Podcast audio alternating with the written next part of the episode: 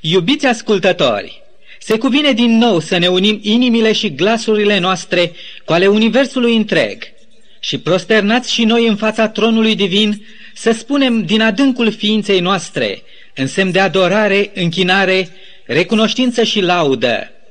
Acelui ce șade pe scaunul de domnie și a mielului să fie lauda, cinstea, slava și stăpânirea în vecii vecilor.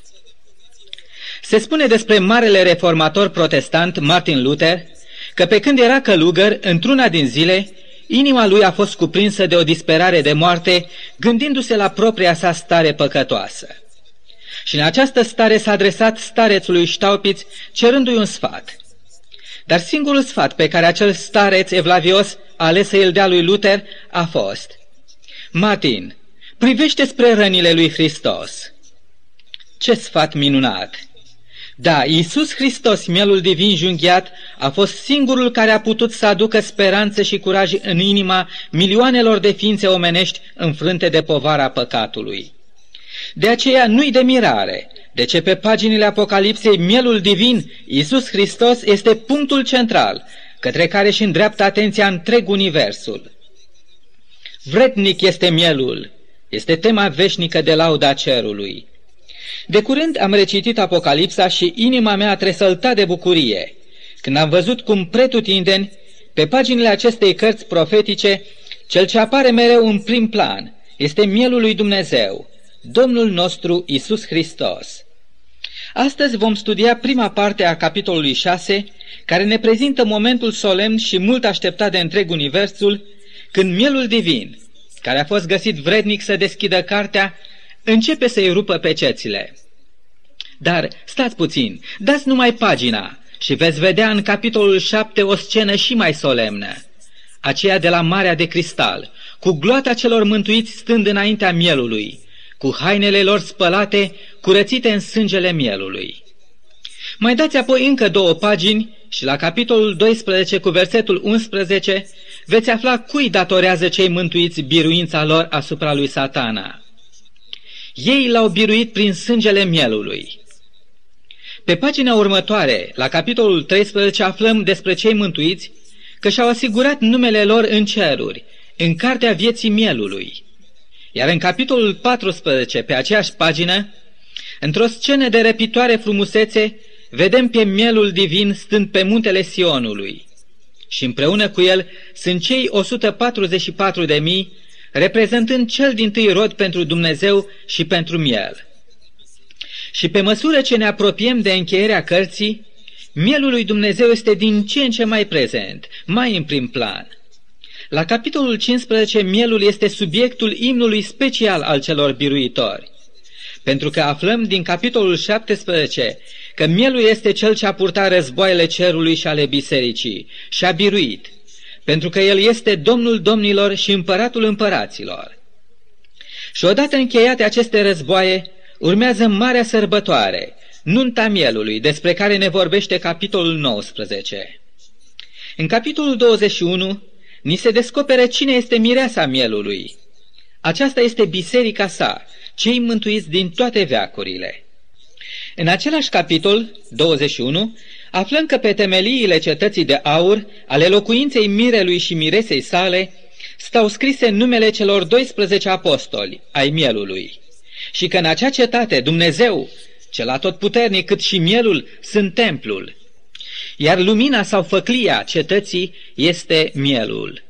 Și ultimul capitol al Apocalipsei, capitolul 22, așează în prim plan același scaun de domnia lui Dumnezeu și al mielului, în fața căruia ne găsim astăzi în studiul nostru. Cu adevărat, Apocalipsa este o descoperire a Domnului Hristos, a mielului lui Dumnezeu care ridică păcatul lumii. Puterea sângelui său ispășitor a umplut biserica sa de pe pământ și va umple și cerul de oameni care au pornit să cucerească lumea pentru Isus, făcând din miel mai mult decât un simbol al mântuirii. Ei au găsit în mielul divin un sens al propriei lor existențe, o destinație spre care au ales să-și îndrepte viața. De aceea, acelui ce șade pe scaunul de domnie și a mielului să fie lauda, cinstea, slava și stăpânirea în vecii vecilor. Astăzi, iubiți ascultători, ne găsim cu studiul nostru, așa cum am spus, la capitolul 6, la acel moment suprem al celei de-a doua viziuni, când mielul rupe primele patru peceți ale cărții și când deodată cortina istoriei se ridică și ochii apostolului Ioan văd patru cai, galopând unul după altul pe întinderea cerului. Dar să citim mai întâi primele opt versete ale capitolului 6. Când a rupt mielul cea din tâi din cele șapte peceți, m-am uitat și am auzit pe una din cele patru făpturi vii zicând cu glas tare ca de tunet, Vino și vezi! M-am uitat și iată că s-a arătat un cal alb. Cel ce sta pe el avea un arc. I s-a dat o cunună și a pornit biruitor ca să biruiască. Când a rupt mielul a doua pecete, am auzit pe a doua făptură vie zicând, Vino și vezi! Și s-a arătat un alt cal, un cal roș. Cel ce sta pe el a primit puterea să ia pace de pe pământ, pentru ca oamenii să se junghe unii pe alții. Și i s-a dat o sabie mare. Când a rupt mielul pe cetea a treia, am auzit pe a treia făptură vie zicând, Vino și vezi! M-am uitat și iată că s-a arătat un cal negru. Cel ce sta pe el avea în mână o cumpănă. Și în mijlocul celor patru făpturi vii am auzit un glas care zicea, O măsură de grâu pentru un leu, trei măsuri de orz pentru un leu. Dar să nu vatăm unde lemnul și vinul. Când a rupt mielul pe cetea patra, am auzit glasul făpturii a patra zicând, Vino și vezi. M-am uitat și iată că s-a arătat un cal gălbui. Cel ce sta pe el se numea moartea și împreună cu el venea după el locuința morților. Li s-a dat putere peste a patra parte a pământului ca să ucidă cu sabia, cu foamete, cu molimă și cu fiarele pământului. Ce reprezintă de fapt cele șapte peceți? Și mai ales aceste prime patru peceți, este întrebarea care se pune și la care dorim să căutăm un răspuns. Să ne gândim puțin, să încercăm să ne aducem aminte că această scenă cu ruperea peceților face parte din cea de-a doua viziune a apostolului Ioan, care a început de fapt odată cu capitolul 4, cu acel moment când un glas ca de trâmbiță i s-a adresat lui Ioan cu invitația. Suie-te aici și îți voi arăta ce are să se întâmple după aceste lucruri. Și privirea apostolului Ioan a cuprins niște scene cerești nespus de impresionante, cu tronul lui Dumnezeu, cu sala tronului, cu cei 24 de bătrâni stând pe scaunele lor de domnie, cu cele patru făpturi vii și cu miriadele oștirilor cerești. Apoi au urmat scenele din capitolul 5, cu acea carte pecetluită din mâna celui atotputernic, cu apariția mielului înjunghiat și a uralelor acelui cor al universului întreg, intonând un im de laudă celui ce șade pe tron și mielului. Oare acestea erau lucrurile de viitor pentru care glasul divin l-a invitat pe Ioan sus ca să îi le aducă la cunoștință? Fără îndoială că nu, sau cel puțin acestea erau doar o parte din ele, doar un fel de preludiu la cele ce Dumnezeu intenționa să-i descopere prorocului său. Vedeți dumneavoastră, chiar interesul și nerăbdarea cu care înșiși cei 24 de bătrâni, cele patru ființe vii, toate oștile îngerești și în special apostolul Ioan, așteptau ruperea peceților și descoperirea tainelor cuprinse în acea carte, ne face să credem că în acea carte din mâna mielului se afla raportul acelor evenimente viitoare, iar ruperea peceților simboliza declanșarea lor, împlinirea lor pe scena lumii noastre. Aceste evenimente trebuiau aduse la cunoștința prorocului Ioan, de care Dumnezeu se folosea acum ca de o unealtă, pentru ca să le aducă în final la cunoștința bisericii sale. Ruperea peceților, care este de fapt miezul celei de-a doua viziuni, are loc imediat după prima viziune a celor șapte epistole trimise de Isus bisericii sale de pe parcursul istoriei tuturor veacurilor creștine. Cele șapte peceți aveau în vedere aceeași perioadă de timp și împărțite în aceleași șapte etape, despre care am vorbit în studiile precedente. Însă aceste șapte peceți aveau un alt caracter. Cele șapte epistole s-au adresat bisericii făcând apel la simțul auzului, la spiritul de ascultare. Cine are urechi să asculte ce zice bisericilor Duhul. De data aceasta, cele șapte peceți sunt destinate să facă o impresie puternică asupra văzului. Evenimentele cuprinse în aceste peceți caută să zugrăvească lucrurile care vor avea un efect asupra evoluției Bisericii lui Hristos. Unii comentatori biblici, citind superficial acest capitol, au ajuns la concluzia că aceste peceți conțin raportul judecăților, ce urmează să fie îngăduite de Dumnezeu să vină asupra bisericii sale, în vederea desăvârșirii sfinților. Și aceasta numai pentru că în ele găsim anumite elemente ca violență, foamete și molime. Însă privite mai atent, evenimentele prezise prin cele șapte peceți stau ca un simbol al istoriei dispensațiunii Harului în care ne găsim, o istorie cu toate aspectele ei majore, dar care se îndreaptă ca un torent spre singurul scop al istoriei planului de mântuire și anume desăvârșirea împărăției lui Dumnezeu. Toate evenimentele istoriei, toți factorii și toate elementele care la un loc se asamblează pentru a da conținut și viață istoriei, toate urmăresc aceeași țintă, venirea în slavă a împărăției cerești. De fapt, dacă ne gândim bine că tema fundamentală a Apocalipsei este Isus, împăratul nostru care vine, și împlinirea și statornicirea împărăției sale, atunci evenimentele cuprinse în cele șapte peceți trebuie privite ca o reprezentare simbolică a etapelor prin care adevărata Biserica lui Hristos avea să treacă în confruntarea ei cu împărăția satanei și cu acel creștinism lumesc, formal și fals. Aceste șapte peceți, mai mult decât cele șapte epistole din primele capitole, aveau drept scop să descopere bisericii drumul ei prin istorie, un drum greu, sinuos și plin de greutăți, dar al cărui capăt trebuie să se sfârșească potrivit cu planul divin sus, la Marea de Cristal. Întorcându-ne atenția acum asupra primelor patru peceți, despre care am citit, primul lucru pe care îl remarcăm este că ele formează un grup foarte distinct în rândul celor șapte peceți. Ele se disting prin faptul că în fiecare apare același element alegoric, un cal și un călăreț.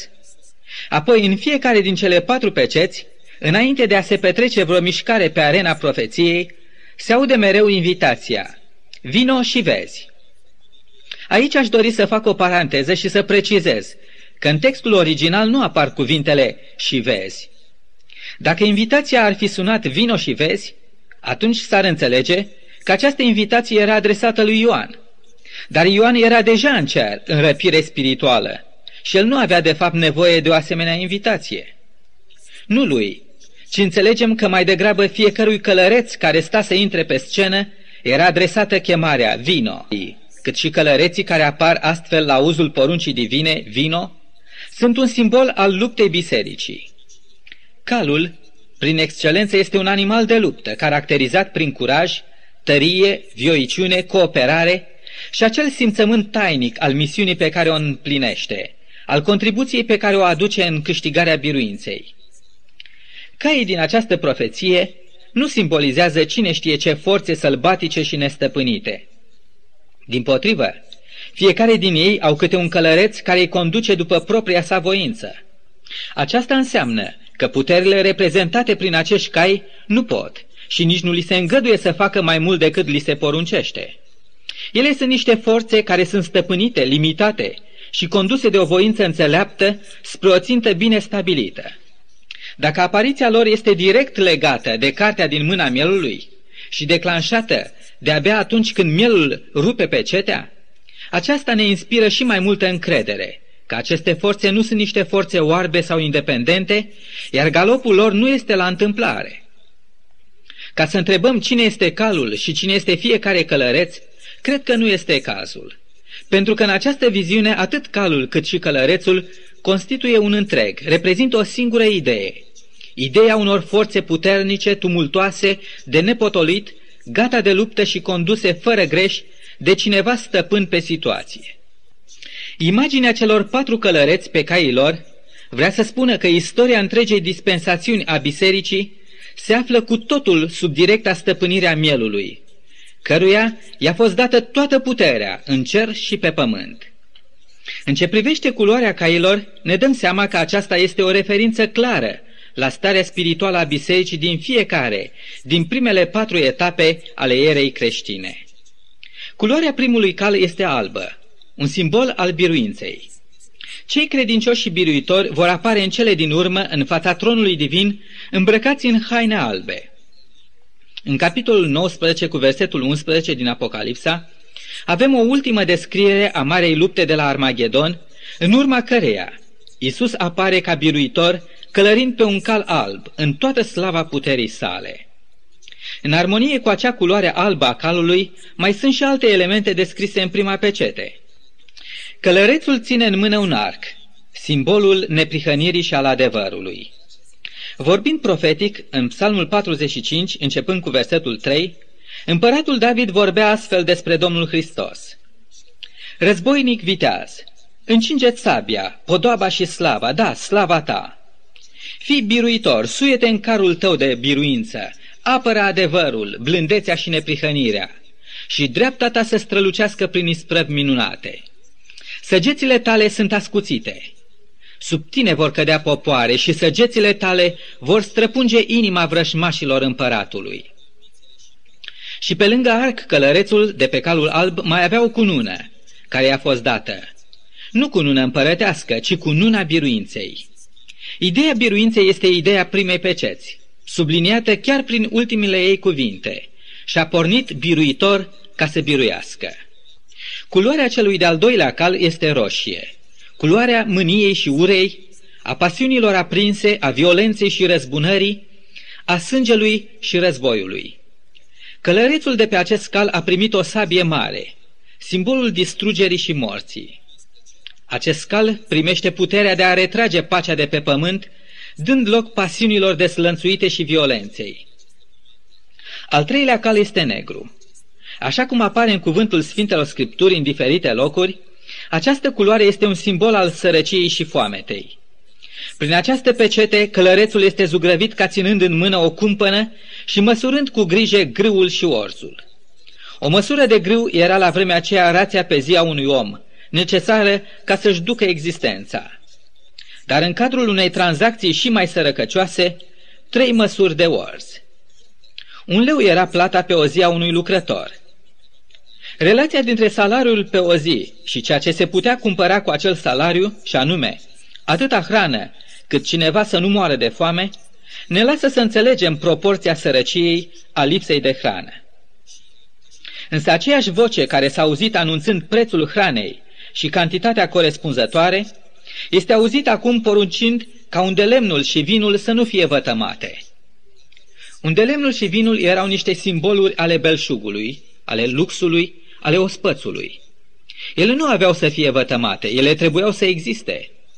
Iată dar că în imaginea celui de-al treilea cal și călăreț, vedem prezent un contrast izbitor între sărăcie și belșug, între o existență amenințată de foamete și un trai îmbelșugat. Și acum, și cel de-al patrulea cal. Acesta este de culoare gălbuie, culoarea palorii morții. Această culoare nu avem niciun dubiu cu privire la ce vrea să simbolizeze. Ea este simbolul morții, al descompunerii. Chiar și numele călărețului de pe acest cal, moartea, cât și al locuinței morților care vine în urma morții, pregătită să primească în hotarele ei pe toți aceia uciși de acest călăreț, sunt cu totul concludente. Misiunea precisă a celui de-al patrulea călăreț este de a distruge și omorâ o pătrime din locuitorii pământului prin sabie, molime și prin fiarele pământului. Cunoscând acum semnificația acestor simboluri, sper că nu ne va fi dificil să găsim înțelesul fiecăruia dintre ele și să descoperim ce anume aveau să reprezinte aceste simboluri pentru istoria dispensațiunii creștine. Luptătorul biruitor pornit ca să biruiască, de pe calul cel alb, reprezintă evident progresul triumfător al cauzei împărăției lui Hristos din prima etapă a dispensațiunii creștine, etapa apostolică. Acest cal nu avea să alerge la întâmplare pe tot pământul, ci el avea să pornească din Ierusalim, să înainteze în toată Iudeea, în Samaria și apoi până la marginile pământului.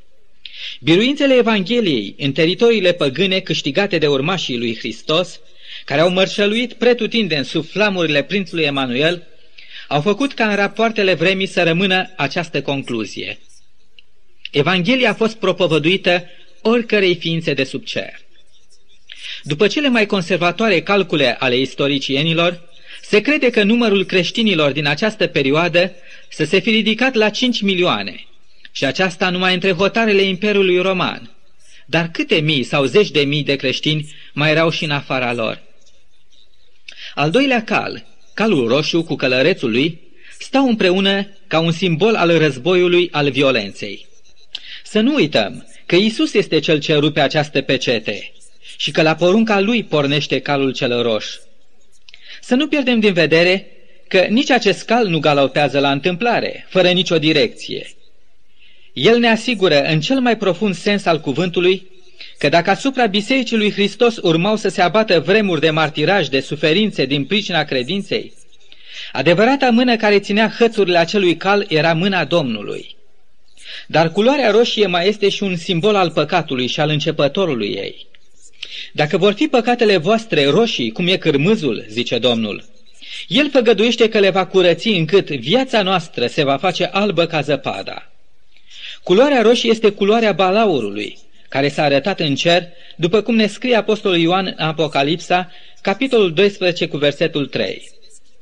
Calul roșu, într-un sens, reprezintă perioada de tranziție a istoriei creștine de la păgânism la Roma papală, timp în care biserica a devenit mai degrabă un fel de păgânism botezat. Când Iisus, prințul păcii, și-a luat rămas bun de la ucenicii săi, le-a spus, Vă las pacea mea, vă dau pacea mea, nu vă dau cum vă dă lumea. Dar această pace era făgăduită să fie primită și să dureze pe baza unei condiții, și anume, mare pace au cei ce iubesc legea ta și nu li se întâmplă nicio nenorocire. Pentru călcătorii legii lui Dumnezeu din această etapă a bisericii, nu avea să mai fie pace. Când biserica a întors spatele lui Hristos și când conducerea ei a căzut în mâinile murdare ale acelora care au îmbrățișat viața lumii, atunci pacea pe care o făgăduise Iisus, prințul păcii, s-a depărtat din rândurile bisericii și un spirit de confuzie și de luptă a luat locul în biserică. Creștinii doar cu numele au început să se omoare între ei și biserica a devenit cel mai mare persecutor al celor cu adevărat credincioși, până când ea a ajuns să se îmbete cu sângele sfinților. Bisericii s-a dat o sabie mare. Aceasta nu mai era însă sabia Duhului, ci sabia cezarului, a statului. Deși inițial creștinismul a intrat pe arena lumii ca o religie a păcii și a bunei învoiri, curând el a devenit promotorul spiritului violent al statului roman. Făcându-se vinovat de mari compromisuri cu păgânismul și cu viața stricată a lumii, creștinismul a pierdut sabia Duhului, cu care inițial pornise să biruiască. Și pentru ca să se ascundă lipsa ei, adică lipsa ei de putere și autoritate, ea a acceptat să ia în mână sabia cezarului, prin care, de aici înainte, avea să impună cu forța decretele și învățăturile ei. Aceasta a avea să deschidă calea celui de-al treilea cal, calul cel negru, epoca întunericului spiritual al evului mediu. Îmi pare rău că trebuie să întrerupem aici studiul nostru, tocmai acum când ne apropiam de punctul lui culminant. Rămâne însă ca să ne întâlnim cu voia lui Dumnezeu sâmbăta viitoare la aceeași oră. Până atunci, vă încredințez pe toți împreună cu familiile dumneavoastră mâinii aceluia care stă încă la cârma destinelor bisericii sale. Ele sunt mâinile acelea însângerate de pe crucea de pe Golgota. Sunt mâinile acelea străpunse pentru mine și dumneavoastră.